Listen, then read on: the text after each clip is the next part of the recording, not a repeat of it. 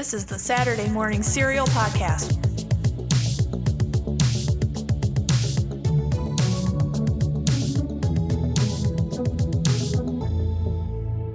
What is up, everyone, and welcome to another episode of Saturday Morning Serial. I'm Amanda Ann here with Mike, and today we are reviewing the new Marvel film, Thor Love and Thunder. But before we begin, just a couple announcements. This past week, I apologize. Uh, Mike and I got some type of bug. It's not COVID, but we don't know. We've been coughing and sneezing, so good time. So our Stranger Things episode was canceled last week, but we're gonna reschedule that for next week. So you don't want to miss out on that. I can't stop thinking about that show, like some parts in that show, so I'm excited to talk about it. So today, like I said, Thor, we saw it last night, and you know, I'm such a big Thor fan. So this movie was I was so excited for this. It was my 2022 film and yeah, it's directed by Taika Waititi and it stars Chris Hemsworth. He's back as Thor. Tessa Thompson's back as Valkyrie. And then we got Natalie Portman, and she is Jane Foster, and she's also Mighty Thor, which she was amazing, and we'll get to that in a little bit. Jaimie Alexander is actually back as Lady Sif, so that was exciting to see. And Russell Crowe was in it, and we'll talk about that in a minute. and Taika Waititi is back as Korg. So, in the beginning here, we leave off with Thor from when we last saw him in Endgame, leaving with the Guardians of the Galaxy. And you can see that he's decked out in rock and roll gear courtesy of Star Lord. So, I mean, that was fun. Overall, though, this movie, like, I was thinking about it today and I was telling Mike, as a Thor fan, it was really nice to see the characters come back. It was like seeing family again. But as a film, it didn't land for me. And I'm a little disappointed because, and here's why yeah, Chris Hemsworth is back and he's hilarious as Thor, but I felt like it was missing something. Like Thor is known as someone who's very he's innocent and he thinks he knows what he's talking about, but you know, like he calls uh, Rocket Raccoon a rabbit and he's dead serious, but like we all laugh at that and it's you know, he doesn't mean it to be funny you know, that's what I miss. It, it was almost like they were just trying too hard with the jokes in this film.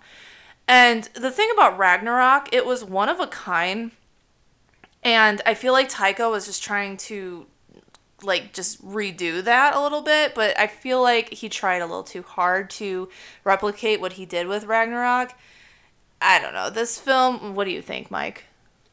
I'm rambling at this part. Um, for me, as I was talking to you earlier about, it was it was interesting to take this character again after everything that happened with Infinity War and Endgame, and it seemed to me like a lot of this movie was out of Taika Waititi's control about like what he could put in it.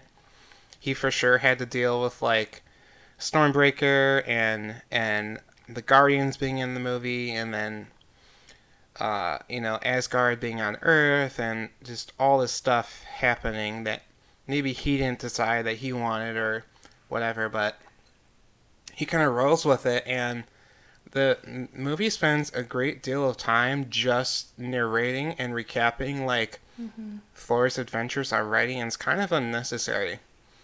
There's a, a rule in film and in storytelling in general, and it's show, don't tell and what that means is you don't want to narrate something when you could show something. Mm.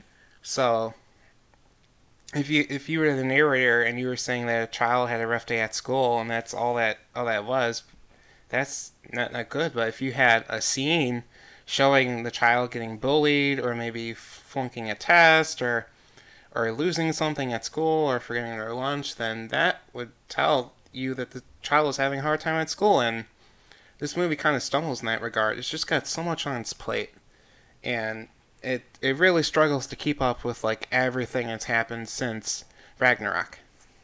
Yeah, I I agree, and it's like when this movie was in production, they just kept announcing all these characters, all these actors coming onto the film. And it was to the point we were like, wow, this film is going to be really busy. Like, how are they going to tell this story in a two hour period? And yeah, you're right. Like honestly, the whole film is basically Korg like narrating everything that happened. And you know, it was just it was good to see Thor kind of rebound and just like regroup, but again, like the jokes weren't landing for me like they usually do. Um, but one thing I did find that was very tastefully done was Natalie Portman. She's back as Jane Foster and they took the comic book where she develops stage four cancer, and Mjolnir calls to her, and she becomes the mighty Thor. So, and I know Mike, you and I were talking about, oh, we hope like if they go that route, we hope that it wasn't going to be like a joke to per se. So I, I have to hand it to Taika that he did cover some pretty heavy content well in this film. Yeah, I really, as a cancer survivor myself, and uh, very close to someone in my life who's uh, also fought and survived cancer so far, like, I really needed to see, like, you know, a bald woman stricken with chemo and illness, like, pick up the hammer and become, like, a god. And unfortunately, Jane, she does look a little sick, but, like, mm-hmm. she still has her full head of hair. Yeah. Like when you start chemotherapy, usually they shave your head so that you don't have to just one day randomly shower and have all your hair just th- uh, thread through your fingers. Mm-hmm. So, I mean, I would have liked to see it delve more into that aspect of it, and it would have been great to have like a Jane Foster like origin story Disney Plus series, and then build yeah. into this because that's such a good storyline and such uh, and it, could be such a a heavy gravitas story and you could deal with it just on its own. And they just kind of it's just kind of like in this movie. I mean mm-hmm. there's a scene there's a couple scenes that establish that jane is sick but that's about it. Like it would make a whole great movie or show just based on what jane is going through yeah, when uh, there's yeah, you, the part you're talking about too is like she's in the hospital and Darcy actually makes an appearance, Kat Dennings. And yeah, I didn't know she had stage 4 until she said she had stage 4. I'm like, you don't look like you have stage 4. But yeah, I just again, they it feel again, the show covered a lot of material in a short amount of time and that is something that I would really have liked to have seen expanded more on from the point of her and Thor calling it quits and just seeing what she was up to up to that point. That would have been really good too. Because they really quickly dived into the whole thing of Thor loving Jane so much that he tells Mjolnir to protect her if anything were to happen. And Mjolnir does, but it's really quick and you know, at first you, you would miss it if you weren't paying attention. So another like I would say grievance we have with this film is Gorr the God Butcher. He's the villain of this film and he's played by Christian Bale and everyone was so excited for him to come onto this role. And Mike, we were talking, you were saying that you expected like a Thanos level villain. Like a Thanos or like a Joker, just like this villain that completely steals the scene. Just like every time he's on screen, like the audience is just on the edge of their seat. What's what's gonna happen next? What's mm-hmm. he gonna mm-hmm. do? There's just like this incomprehensible presence of villainy and evil. Like I would have been. That's what I was expecting because Christian Bale doesn't have to take cash money projects anymore. He's he's very well off and he's only acting at this point just just to do like projects with great directors and to tell great stories and he doesn't need a cash cow. And for him to sign on for this movie, I was really excited. And I heard a lot of good things about Gorr in the comics. And for him to just be kind of like, you know, a Voldemort type villain, mm-hmm. you know, who who's defeated by teenagers and they they all have an instructor with a beard. Um, yeah, I just. But I will tell you this: Dilemma in this movie really spoke to me in the times that we live in now because yeah. if you if you were to say the god the gods of the movie the gods in the Marvel universe are are supposed to are supposed to protect people. They're supposed to they're supposed to stand up for them and, and protect them and, and help nourish them as people. And I feel like that was a huge plug in for just politicians in general for me. And when this poor dying man was was starving and dying of thirst and dehydration and had wandered through the desert and he came to the feet of a god. And he begged them for help. All all the god did was like laugh at him and like i don't care about you. Like you don't matter to me. Wow. and later on in the movie like you know, Chris Hemsworth goes to all the other gods and is like, "Hey, we, I need your help against Gorr," and all the other gods are like, "That's really not our problem. He's all the way over there. He's just dealing with those low-level people, those low-level gods. That will never affect us." So, Gorr's dilemma to me actually really had a strong note just in how we have to hold our politicians and people in power accountable for what's happening in the world and I gotta say, it, it really hit me. Wow, that that's a really good comparison and point you brought up. I'm a little choked up. I'm not gonna lie, because uh, you're right.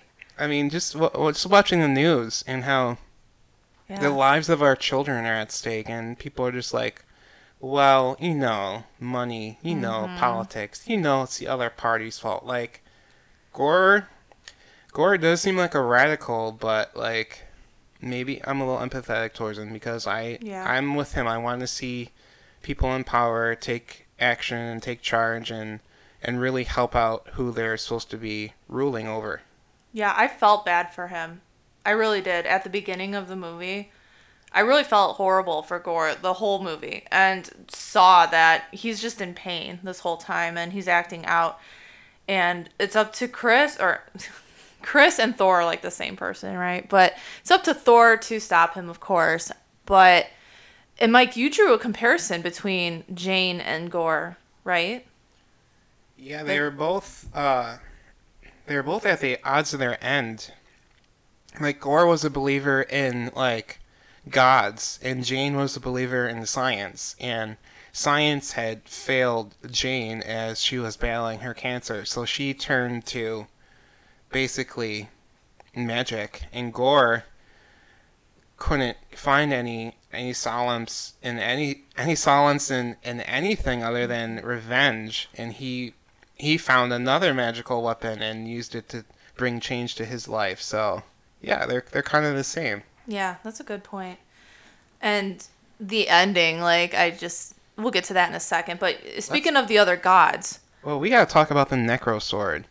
Yeah. I've got some problems with this Necro sword. Tell me. It's just there. Yeah. Gorr Gorr shows, shows up. up at this at this like paradise full of the gods, and the gods just like, oh yeah, there's this sword. It's over there. Mm-hmm. And then and then he starts making fun of Gorr and, and choking Gorr to death, and then suddenly the sword chooses Gorr, and he's able to kill the god, and he begins his reign upon killing all gods. And it's just like, well, it was just there this whole time, and and it was just a convenience that he he picked it up. Like, come on, like mm-hmm. get creative with your writing, like.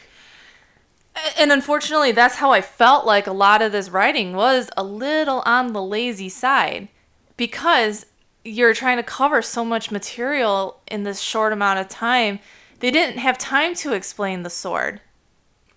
I mean, the the sword lets you disappear into shadow, and it lets you summon like shadow monsters. Mm-hmm. Like, and it's called the Necro Sword. Like, how cool would it have been, like, for Gorr to like kill a god and then to be able to like summon a shadow version of the god to like mm-hmm. fight Thor? Like, how cool that would have been. Yeah. So a couple things that again I wish were a little more explored too was Lady Sif.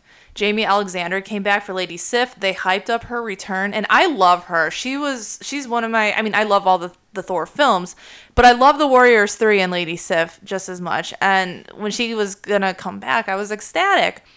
Her part was just kind of wasted. Like she lost an arm in battle, and she just kind of showed up, and then that was it. Like no explanation to where she was, what she was doing during Ragnarok. Like I was I wanted more of that and I was disappointed. But then we meet some more gods. And be, like Mike was saying earlier, Thor goes to Mount Olympus to is it Mount Olympus?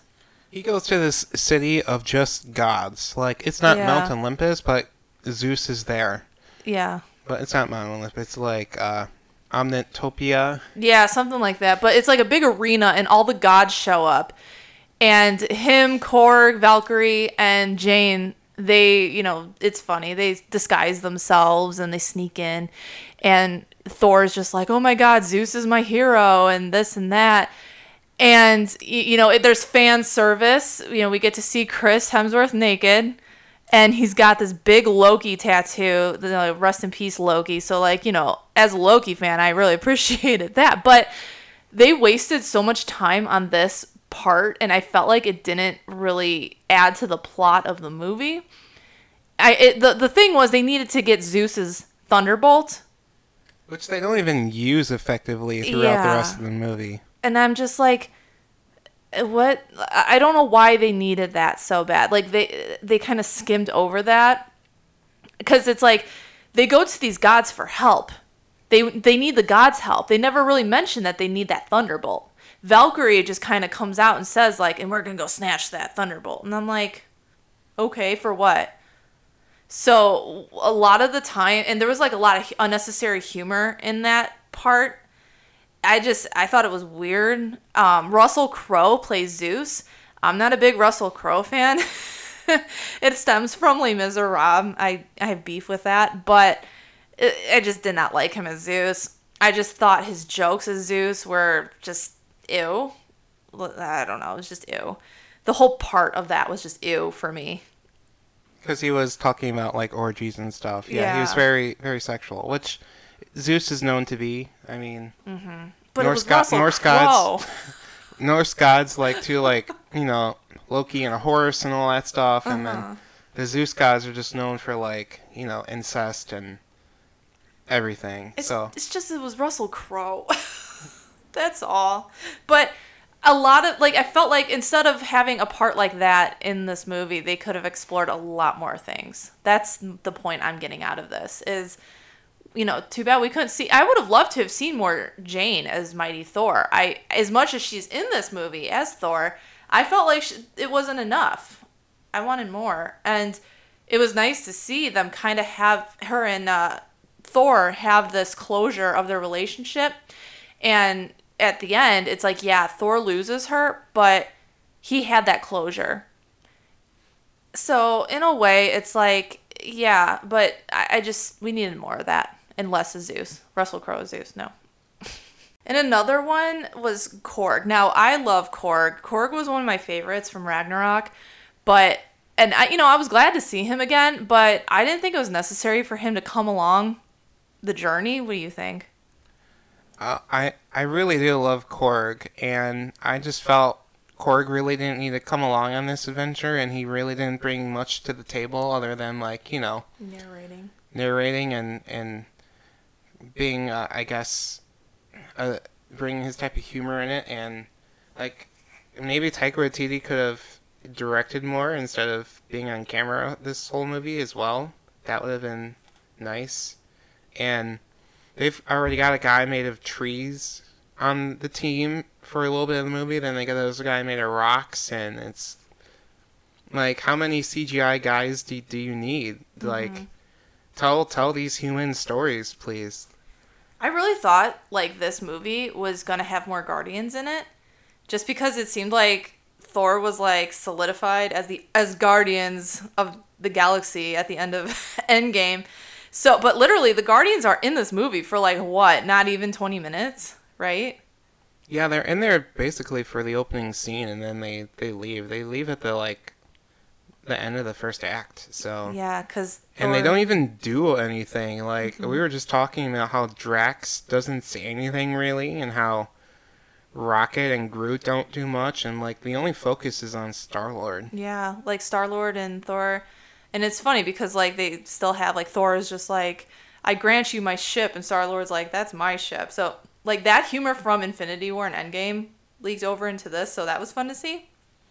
But yeah, like Mantis, her only line was like she like growl or she what She the did- goats. She did a goat call. Or Yeah.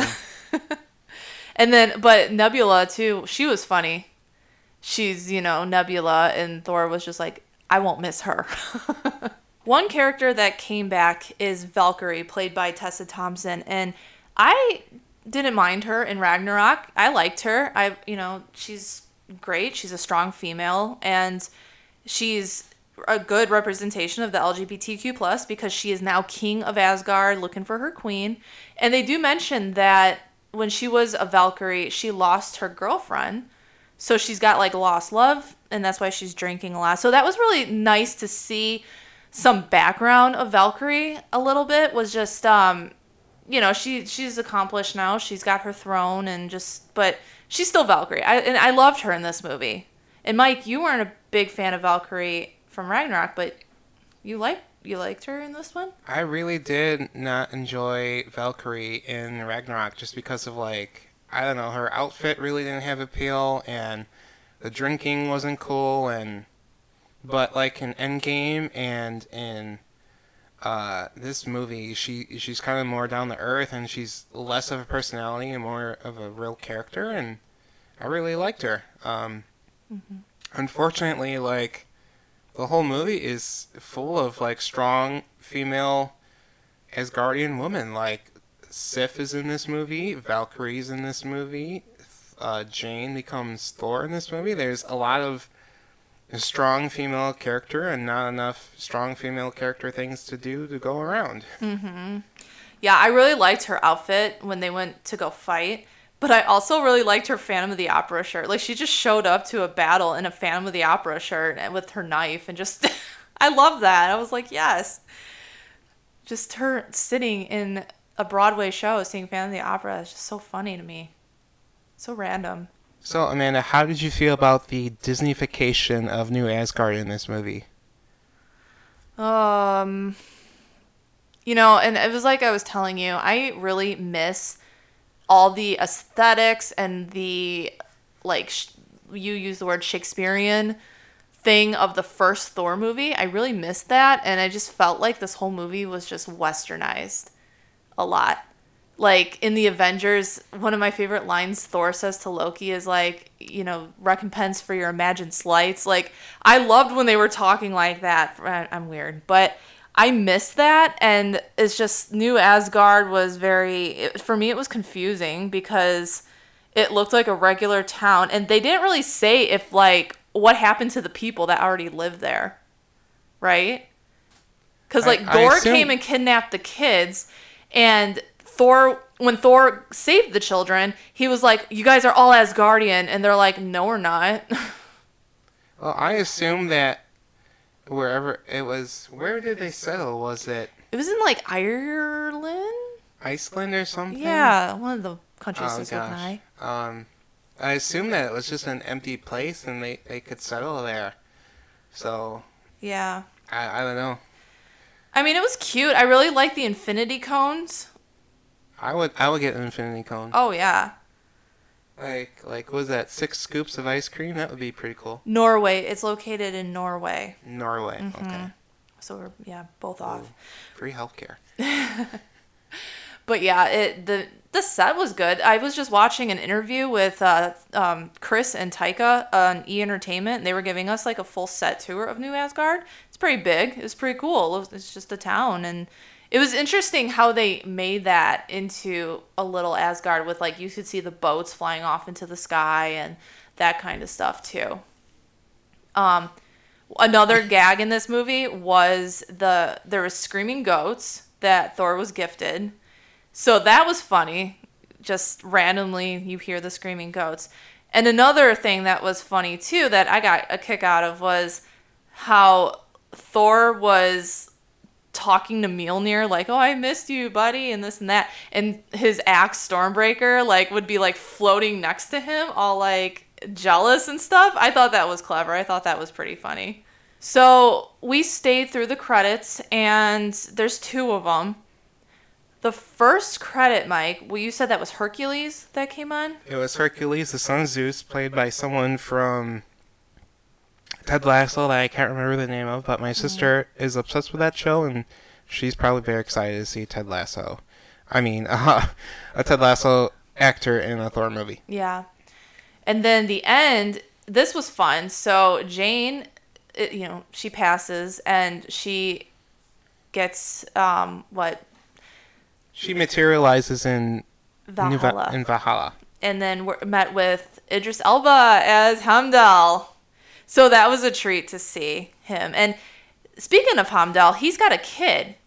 I don't know like who, what, where, but he this kid randomly is his and has the same like powers that he can like see like Thor can see through the child's eyes.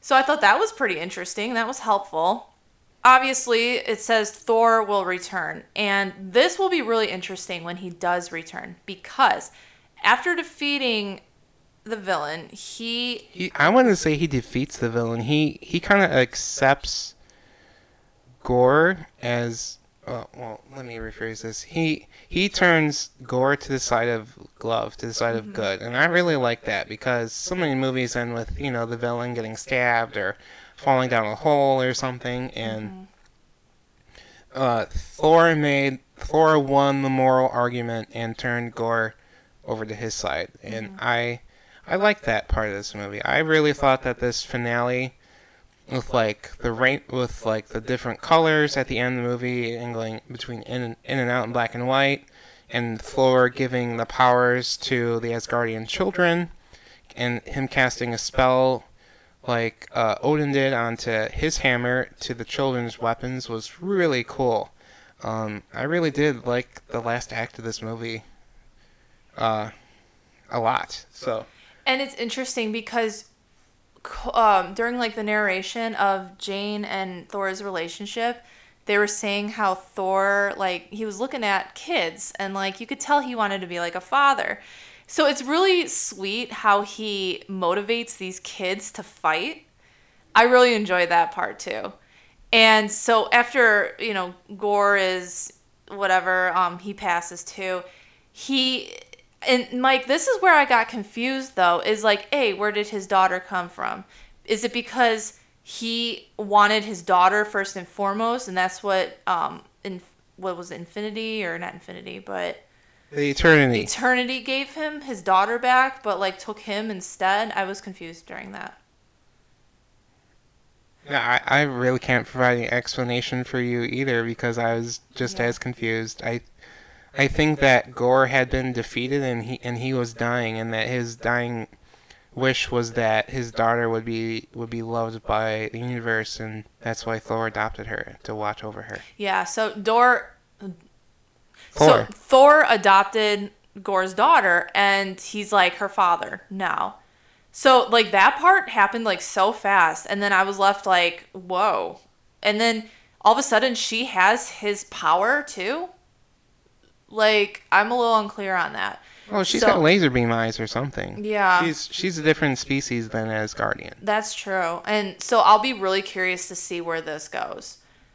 Because are there any comics about like Thor having a daughter? I mean, there probably is out there. I haven't I'm not well tuned with all the Thor comics. So I don't know. I'll be curious to see what happens. I think it's an interesting direction to take Thor. I mean, as far as Avengers with family, we only have Hawkeye and we only have Ant Man. Not a lot mm-hmm. of other Marvel characters have families or even children. So Yeah. it'll be interesting as well because not only will Thor have to like protect his daughter, but he also has to somehow prepare her to be like possibly an- another god or another leader of Asgard. So mm-hmm. it could be really cool, but Yeah. Who who knows what will what will happen? Um, it could go either way for me. Well, also too though, like you know, flipping this into a little bit of perspective, Thor literally lost everything. He lost his mom, his dad, his brother, his friends, his planet. In, so now he's and Jane. He lost Jane in this movie. So he's got this little girl to raise. I feel like that could be just his like I'm trying to find the word. Like um His reason to live. yeah. So that'll be interesting to see. Yeah, you bring up a good point about Flora losing everything and just how there's real no like drama to it anymore. Like Flora loses so many things and he just he just laughs his way through it. It's it's upsetting. Yeah. Like that's that's why we're I really miss the more Shakespearean dramatic parts of the first Thor movie is how like give me like a five minute soliloquy about like Thor losing his family and how he deals with this stuff. Like that would be interesting. Yeah. I'm like I said, I'm really manifesting Thor to make an appearance on Loki. Like my dream would be for Thor and Loki to somehow reunite. It could be like on the Loki show and then have them come back for another movie. Uncle Loki, like come on, that's so cute. so I am looking on IMDb right now and looking at the reviews. They're not that good. Um, one says an underwhelming mess, crash of a franchise. What WTF did I just watch? This is the second time the Thor franchise has crashed. Yeah, so it's uh it's got like seven out of ten stars on IMDb and sixty eight percent Rotten Tomatoes. I mean, it's decent, but you know, I mean, it's a Marvel film. Everyone's gonna go see it and have their different points of views about it. But you know, Mar- Mike, he's been a long-standing MCU fan, so you know what you're talking about. And I, I love Thor. Thor is my favorite superhero, but this movie just disappointed me. So, but it was good to see him again, like I said. So with that, that'll do it for our Thor review. What did you guys think? Please let us know. Like I said, Thor and Loki, they're my favorite, so I can talk about them a lot, so don't be shy. and like I said, too, next week will be our Stranger Things episode and our season finale already, so you don't want to miss that out, and we'll talk to you then.